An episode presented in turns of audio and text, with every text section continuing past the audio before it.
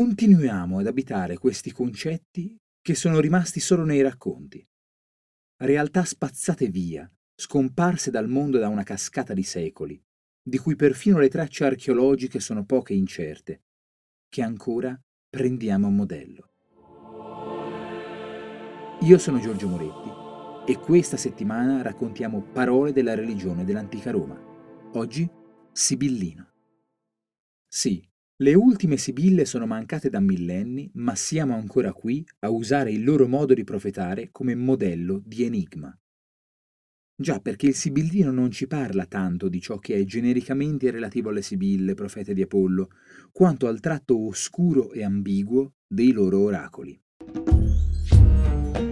In Italia avevamo la sibilla cumana, la quale aveva sede a Cuma, manco a dirlo, però dobbiamo tenere presente che esisteva una rete di sibille che a partire da Delfi in Grecia copriva una parte importante del mondo antico. C'era la sibilla frigia, collochiamocela tipo ad Ankara, la sibilla troiana, era celebre quella eritrea, ma si parla anche di sibille di Persia e di Libia.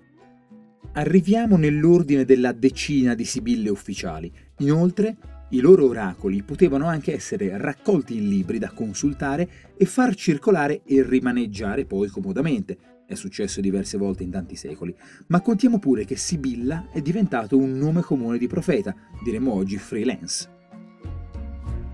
Ad ogni modo non ci stupisce che per questioni geografiche la Sibilla cumana sia stata la Sibilla e in genere la profeta di riferimento domestica per la civiltà romana. Ora, non serve una dottrina superiore per sapere che più o meno ogni oracolo antico avesse tratti di oscurità. Certo, in alcune narrazioni ne troviamo anche di precisissimi, tuo figlio ti ucciderà, gulp, ma nella realtà storica il gioco funzionava meglio con responsi enigmatici da interpretare. La Sibilla Cumana è rimasta famosa per portare questa incertezza a un livello superiore e a dirla tutta piuttosto fetente. I versi che scriveva, ricordiamo che in antichità l'attività poetica e quella di vaticinio erano prossime, erano tracciati su foglie, che poi venivano sparpagliate dai venti che turbinavano nel suo antro. Immaginatevi tutta questa gente, spesso importante, a correre a destra e a manca inseguendo per i corridoi di pietra le foglie annotate. Il latino, poi, era una lingua che si prestava particolarmente bene a questa confusione una successione di parole prive di contesto e sparpagliate, senza che fossero pronunciate e quindi intonate, e senza punteggiatura che potesse dare qualche elemento interpretativo in più, può significare facilmente una cosa e il suo opposto.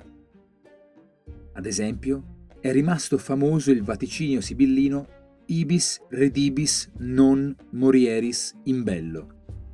A seconda che quel non sia riferito a redibis o a morieris, può significare due cose.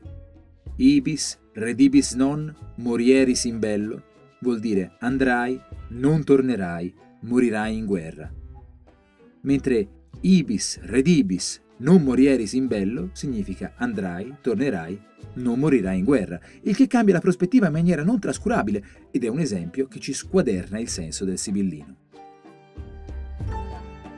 non è un enigmatico nel senso di profondamente difficile da capire perché richiede iniziazioni e dottrine speciali, è accessibile solo con intelligenza e intuito fuori dal comune. Non è difficile perché è avanzato, superiore. Più superficialmente il sibillino è misterioso perché si presta a diverse interpretazioni, è allusivo, è disorientante, sfuggente, impenetrabile. Ha un'ambiguità che non può essere sciolta e anche piuttosto ominosa minacciosa. Un'approvazione sibillina ci dà l'impressione di essere provvisoria, di aver qualcosa dietro. Due persone in lite si scambiano riferimenti sibillini che non c'entrano con il momento corrente. È sibillino il messaggio con cui si paventano conseguenze indefinite. Sibillina la risposta che dà lo zio riguardo al vino che gli hanno regalato quando non vuole generare squilibri. Un tempo sibillino non ci fa capire se ci dobbiamo portare dietro l'ombrello.